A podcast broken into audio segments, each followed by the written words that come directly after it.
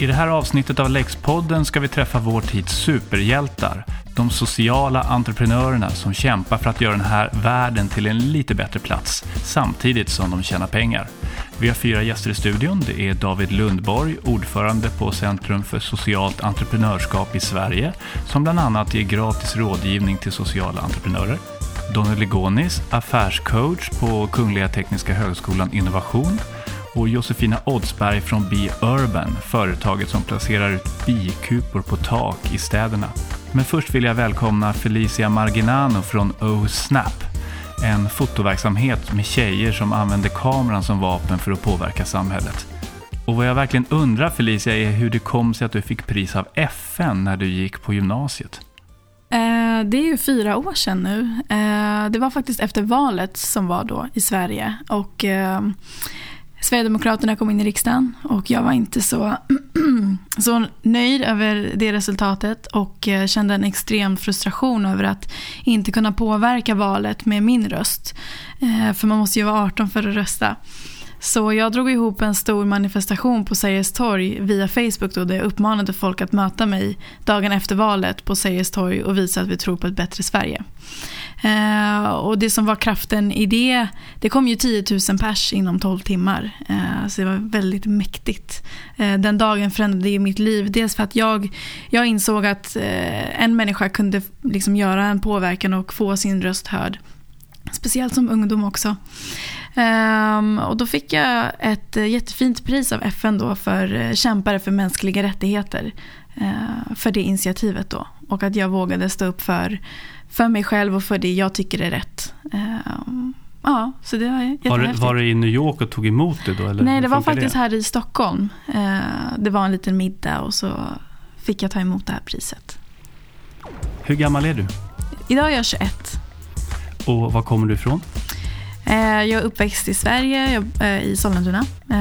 Men har bakgrund, min pappa är från Rumänien och min mamma är svensk. Vad gör du en typisk arbetsdag? Oj, jag tror inte det finns någon typisk arbetsdag. Ehm, men jag, idag jobbar jag också eh, på en PR-byrå. Så min, mina dagar består, består några timmar av att eh, jobba där med digitala medier och marknadsföring. Och när jag inte är där så är jag ute på möten, eh, ja, intervjuer, träffar inspirerande människor. Ehm, gör det som jag känner att jag vill göra. Och när gjorde du en god gärning senast? Oj, en go- ja. Jag bakade lussebullar för någon dag sedan och gav dem till min syster. Så det tycker jag är en god gärning. För hon tror att jag inte kan baka, men de var faktiskt goda. Vad är OSnap? OSnap, eh, det idag eh, är det en fotoverksamhet för unga tjejer så vi utbildar inom fotografi och samhällspåverkan. Så lite mer hur man kan använda kameran som sitt verktyg för att lyfta upp viktiga samhällsfrågor som berör unga tjejer idag. Till exempel skönhetsideal, hur man eh, objektifierar både män och kvinnor i media. Eh, men sen också, eh, vi, de flesta går ju runt med en iPhone eller smartphone idag i sin ficka. Så vi har ju väldigt lätt tillgång till en kamera och att kunna dokumentera våra liv. Och jag är själv fotograf, började fota när jag var 13. Började jobba när jag var 15. Startade mitt företag som frilansfotograf när jag var 18. Så jag har ju haft eh, väldigt lång bakgrund och erfarenhet av just fotografi. Och det som var häftigt för mig var att jag fann mig själv bakom kameran. Och det, det, det, är nästan som ett eh, fenomen men mina fotoambassadörer som var med och startade upp det här som själv pluggar foto i gymnasiet sa exakt samma sak. Jag fann mig själv bakom kameran. Och det var lite det jag ville utforska och se vad betyder det egentligen. Och eh, så idag så är vi ju en fysisk plattform där tjejer får träffas en gång i veckan. Där vi lär dem grunderna i fotografi och eh, kursen är tre månader. Efter det så blir de ambassadörer och får hålla sin egna fotoutställning och kan sen i sin tur utbilda nästa grupp tjejer. Eller gå vidare till vår fotoagentur. Och som du nämnde lite tidigare, hur kan man få ihop det här med att göra gott för samhället men också tjäna pengar? Och det är där vi kommer in och tjänar våra pengar i vår agentur. Via våra fototjänster, föreläsningar, utbildningar och så vidare. Skulle man kunna ta det, jag skulle ställa den frågan också lite förtydliga, för du svarar nästan på min fråga nu, men jag skulle kunna säga så här. Eh, på vilket sätt är OSNAP socialt entreprenörskap? Mm. Vi, vi tar ju oss an samhällsproblem. Vi, attack, vi, vi attackerar eh, just de här stereotyperna, skönhetsidealen. Vi pratade lite tidigare här ute om förebilder. Vilka man väljer att representera och sätta som förebilder både för tjejer och killar. Eh, vi ser, och eftersom att eh, modeindustrin och skönhetsindustrin är så dominant i våra liv idag via sociala medier, traditionell media. Jag växte ju upp med att själv sitta och retuschera de här bilderna bilderna som vi ser. Jag fotograferade de här tjejerna och killarna, tog bort finnar, tog bort deras hår, ändrade deras näsa, drog in deras kroppar, större bröst, mindre rumpa, vad som helst. Så jag hade ju ett perspektiv när jag växte upp. Men jag har ju sett hur det påverkar både vuxna och unga i min omgivning. Ehm, så de problemen vi ser är ju framförallt eh, stereotyper och normer av en man och en kvinna. Så det är det vi tar oss an eh, med kameran då ganska direkt och gör den påverkan själv. Och sen också faktiskt i Sverige har vi ju sett att Många fritidsgårdar som finns, eh, framförallt ute i förorterna, är väldigt... Eh, många killar hänger där. Tjejer känner inte att de har en plats att gå efter skolan. Och Det ser vi också som ett problem. Därför vill vi ha den här fysiska plattformen där man kan få möta andra tjejer från egentligen hela Stockholm. Har vi tjejer som kommer till Sollentuna för att få, få vara med. Eh, men sen också att vi faktiskt bjuder in till killarna. Killarna får vara med i workshops och, och eh, eh, prata om det här tillsammans med tjejerna. För det är inte heller bara en tjejfråga utan det är extremt viktigt att man har de här mötena tjej och kille emellan. Så vi tar oss an väldigt många olika problem eh, med ett väldigt effektivt eh, sätt med kameran. Då. Ja, det här är då en variant kan man säga av socialt entreprenörskap. Vi ska försöka reda ut vad eh, socialt entreprenörskap är lite generellt sådär. Vi har ju då bjudit in David Lundborg, ordförande på Centrum för socialt entreprenörskap i Sverige. Och den Donny Legonis som är affärscoach på Kungliga Tekniska Högskolan Innovation. Och jag undrar då, vi kan ju kanske börja då med David Lundborg. Eh, vad är socialt entreprenörskap? Vi på CSES vad vi lägger i begreppet socialt entreprenörskap är att det är vanligt entreprenörskap fast det utgår ifrån, alltså entreprenören har sett något socialt eller miljömässigt missförhållande som man vill rätta till med affärsmässiga metoder. Och det betyder alltså att i själva kärnverksamheten, i själva centralt i eh, affärsverksamheten som man bygger upp så finns det här samhällspåverkande elementet. Och det ska fungera så att Eh, det ska generera, det ska finnas en ekonomisk hållbarhet så det genererar ett överskott till anställda och ägare.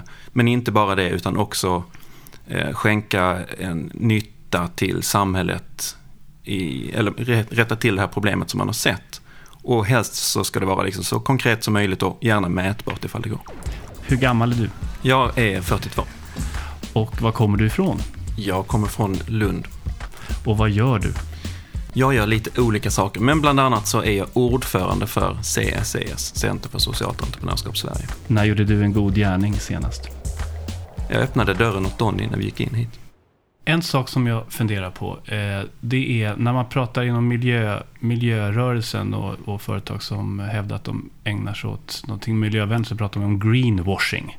Jag vet inte riktigt hur man ska översätta det, gröntvätt. Mm. Alltså man tvättar företaget i lite grönt skimmer så att det ska verka miljövänligt. Fast i själva verket är det bara en lite efterhandskonstruktion för att man ska tjäna ännu mera pengar.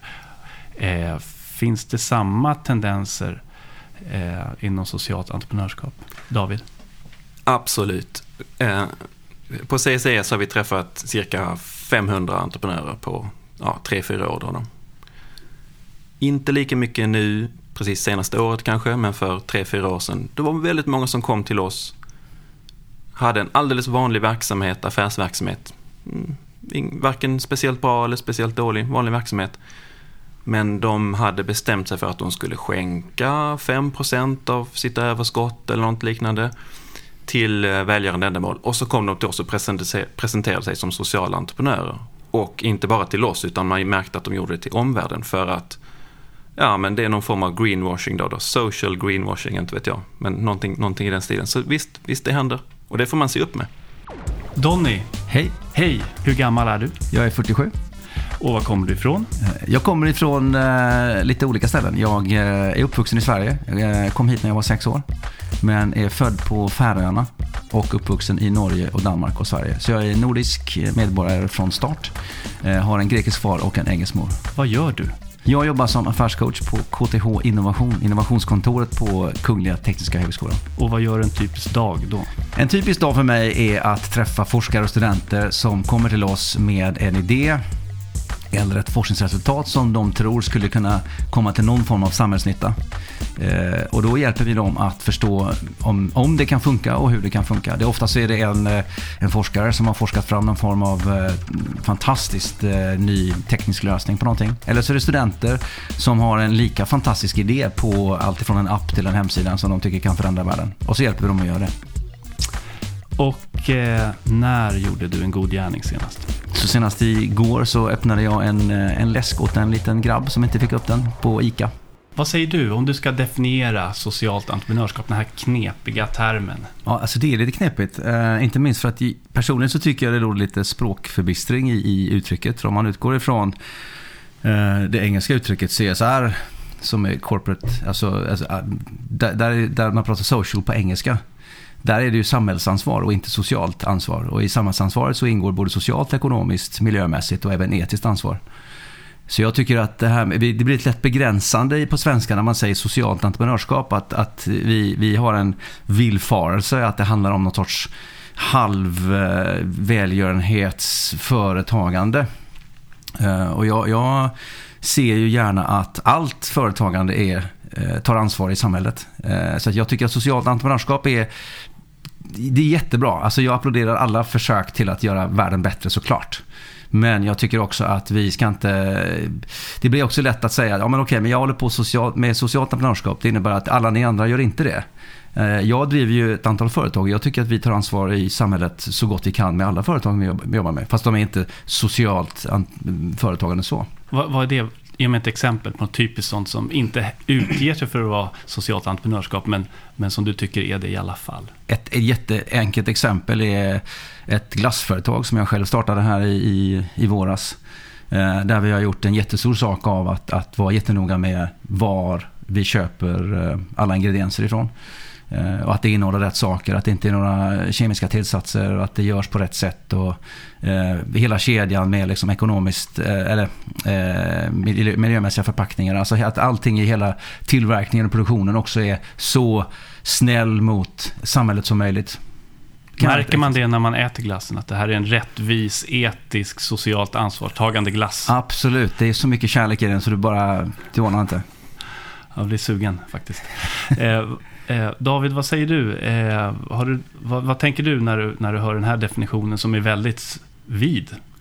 Ja, jo men den är vid och det är lite det jag menar också. Det är många personer och många aktörer vill lägga olika betydelser i begreppet. Jag tycker inte det är så noga egentligen. När definitionsdiskussionen eh, blir liksom lite för vanlig egentligen. Vad som är viktigt för oss är helt enkelt så att man när man startar sitt företag så gör man det för att man har sett någonting i samhället, någonting i miljön, någonting som man vill rätta till och man vill göra det med affärsmässiga metoder. Donnys exempel med glassen är ju fantastisk, men jag tror inte det startade just för att rätta till något missförhållande, mer än ett kanske möjligtvis ett glapp i marknaden. Men det kan vara en annan Nej, sak. Faktiskt, det, var, det, faktiskt så det var faktiskt precis av den anledningen som jag startade företaget. För jag var och ville skulle köpa en glass och tittade ner i en, en glassdisk och det enda jag såg var socker och fett och kemikalier. Och då tänkte jag att det måste gå att göra en glass, i, inte bara hemma, men också i storskalig produktion som är både nyttig, innehåller bra grejer och som, som man kan sprida brett. Så det startade faktiskt precis av den anledningen. Bra. Välkommen till Josefina Oddsberg eh, som är en veteran inom socialt entreprenörskap. Du har företaget Be Urban. Vad är det?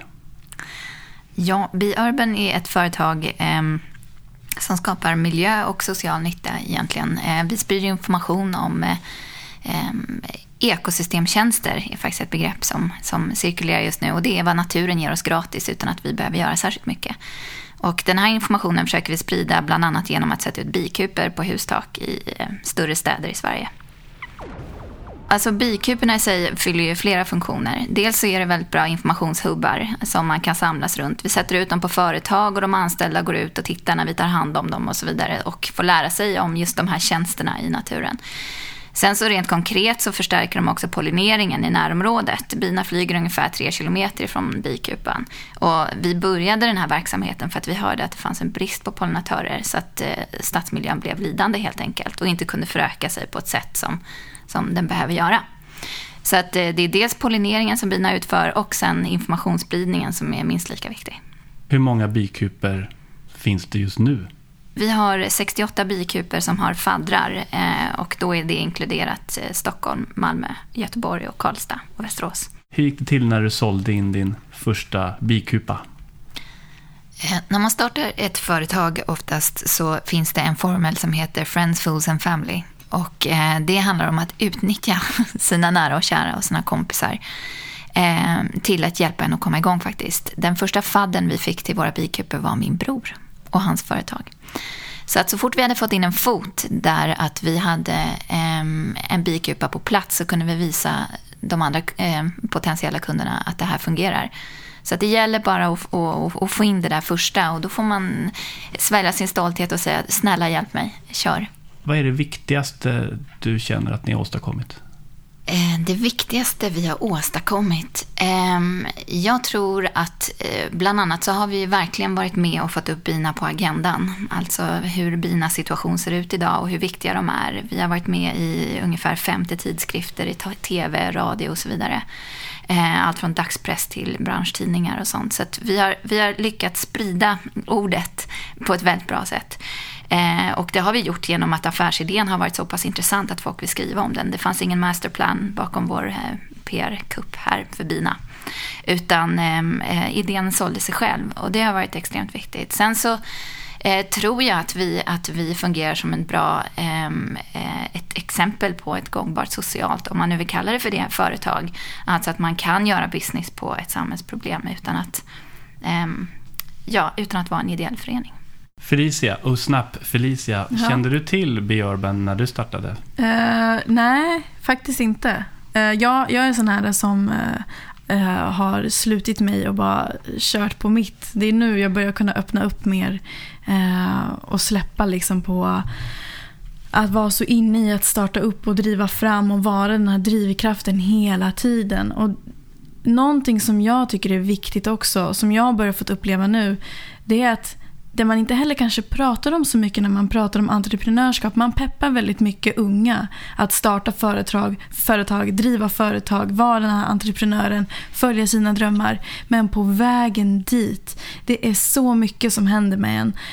Um, man tänker mycket på relationer och vänner och familj och det är liksom ehm, jag tycker man också ska prata lite om det som händer med entreprenören inombords. Det är jättestressigt och pressande och man ska leverera och man ska liksom vara på topp hela tiden. Därför är det viktigt att ha förebilder. Jag hade ingen förebild när jag startade upp. Jag hoppade av Faktiskt. Jag hoppade av skolan för att starta mitt företag som fotograf. Jag har levt på havregrynsgröt och ägg i flera år.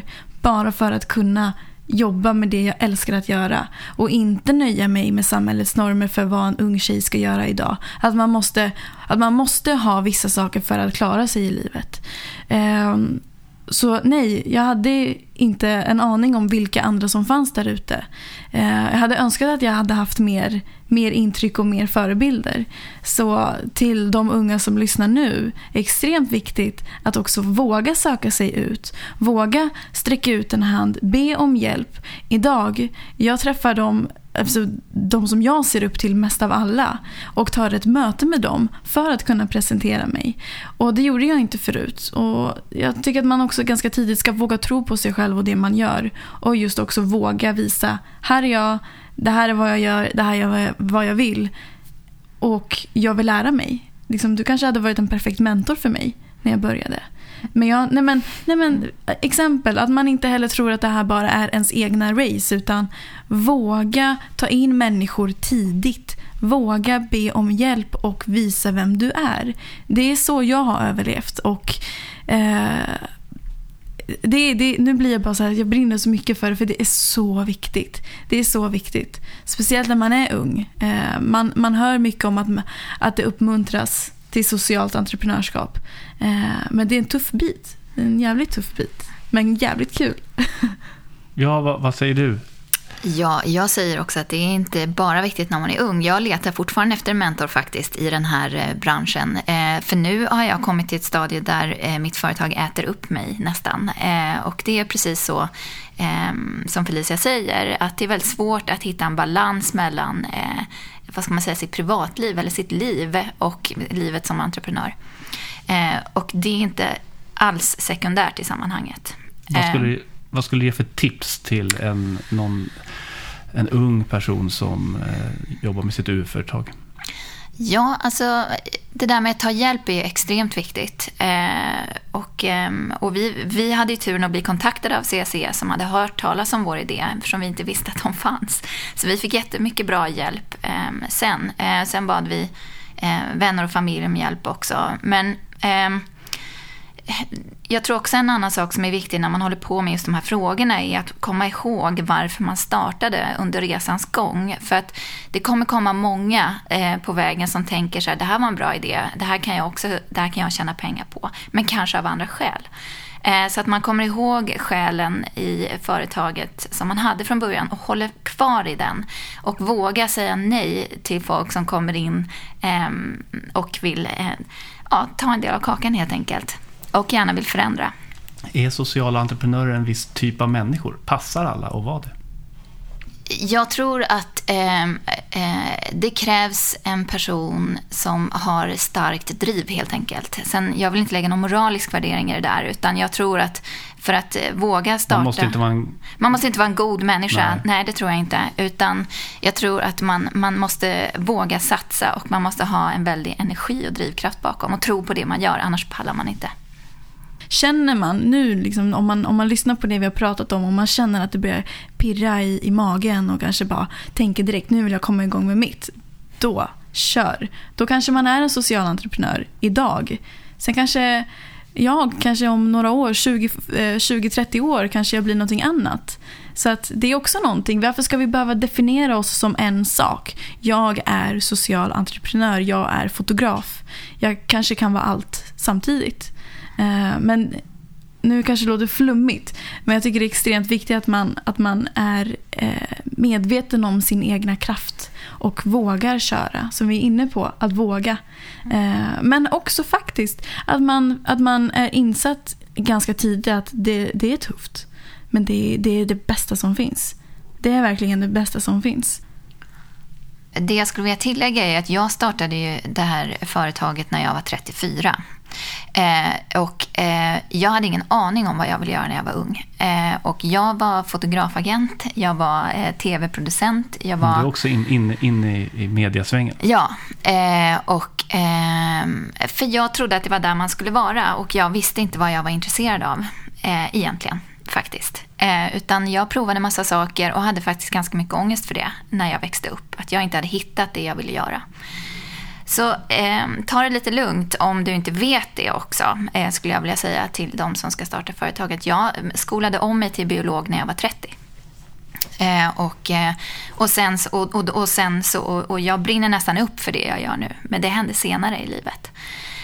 Och, och det är också helt okej. Okay. Man provar sig fram eh, och, eh, och, och känner man inte, ja, jag är intresserad av det här men jag, jag brinner inte så Alltså då, då, kanske man ska vänta lite också. Alltså, eh, och prova sig fram, prova lite andra grejer och så. För att just när man nu, eh, den här typen av företagsverksamhet, det som, gör, det som räddar mig hela tiden i det här, där det känns som att det blir för mycket, det är mycket stress, det är mycket oro. Ska man klara, ska man överleva det här företaget? Eller liksom, hur ska man få det att rulla vidare? Eh, Eh, det som räddar mig är att jag blir så oerhört entusiasmerad och glad varje gång jag kommer på en ny grej. Det här kan vi göra. Okej, vi kommer nå fram med det här. Den lusten som kommer upp när man kommer på nya grejer inom det här som man brinner för gör att man orkar kämpa vidare. Så liksom vänta på det. Det kommer, kanske. Men också våga starta och driva mm. och testa sig fram. Det här kom ju flera år senare för mig att jag kom på OSNAP. Eh, efter flera egna identitetskriser, vad ska jag göra i mitt liv? Jag som ville bli världens bästa fotograf, helt plötsligt kunde jag inte stå för de värderingarna som finns i mode och skönhetsvärlden. För jag ville inte producera de här bilderna längre. Och då hade jag hoppat av skolan, jag hade liksom satsat mitt liv på det här och så blev det inte som jag hade tänkt. Men Sen att komma till acceptans att men det är helt okej okay, Felicia, du behöver inte ha allting klart nu utan eh, lära mig av det som har hänt, fortsätta vidare. Så att eh, också att saker kommer, det kommer, jag kan garantera er, det kommer inte bli det första ni har tänkt. Eh, men fortsätt ändå. Så att eh, sådana saker är tycker jag är extremt viktigt att man också nämner när man pratar om entreprenörskap och starta och driva. Och, eh, speciellt vi som är, som, som lever det här varje dag, varje, varje timme av vårt liv, eh, vet hur det är. Och, eh, men nu ska inte jag skrämma upp er, det är inte det jag vill, utan tvärtom, jag vill peppa er för att det är värt allt. Det är verkligen värt allt eh, för mig i mitt liv som jag har gjort eh, och lever för. Det här är det jag lever för. Kommer alltid göra det. Jag håller med. Programmet börjar närma sig sitt slut och jag tänkte vi skulle göra en checklista och sammanfattning. Ni får ge varsitt tips till den person som vill bli social entreprenör. Donny? Hur mycket, hur mycket gott man än vill göra och hur mycket man än känner att man vill lägga in i energi så är det faktiskt så att hyran ska betalas och servern ska stå någonstans och hemsidan ska upp. Liksom. Och det, det, det, allting drar kostnader. Så att man måste bygga in en affär i vad man än gör. Eh, och det är inte fel att göra det utan det skapar, det skapar hållbarhet. Eh, annars är det bara en, en kortsiktig välgörenhetsinsats man gör. Ja, precis. Jag håller med. Och dessutom det är också viktigt att tänka på att det är inte något, det är inte något fel med att bygga in en affär i sin verksamhet bara för att man har bara för att man är social entreprenör. Det är inte fel med det, tvärtom, det är helt rätt. Ju bättre det går för din firma, desto bättre kan du eh, rätta till det här problemet du har sett, desto fler människor kan du hjälpa, eller vad det nu än är. Så det är inget fel med det, tvärtom. Och Felicia? Våga be om hjälp. Även om det är en ny idé, eh, någonting som är igång, man undrar om någonting, våga ta kontakt med de bästa. Det är där man får de bästa tipsen också. Och komma in i rätt kretsar. Det är mitt secret advice faktiskt. Josefina? Ja, alltså fortfarande så är det ju den här tröskeln att de flesta tycker att man ska vara en ideell förening eller så om man pysslar med samhällsnytta. Eh, men strunta i det, utan kör på. Eh, våga starta ett företag och stå för att det är helt okej okay att tjäna pengar på att göra bra saker. Word. Jag håller med. Det här avsnittet av Lexpodden har handlat om socialt entreprenörskap. I studion har vi haft David Lundborg, Donny Legonis, Josefina Oddsberg och Felicia Marginano och mitt namn är Johan Söderlund. Hej då!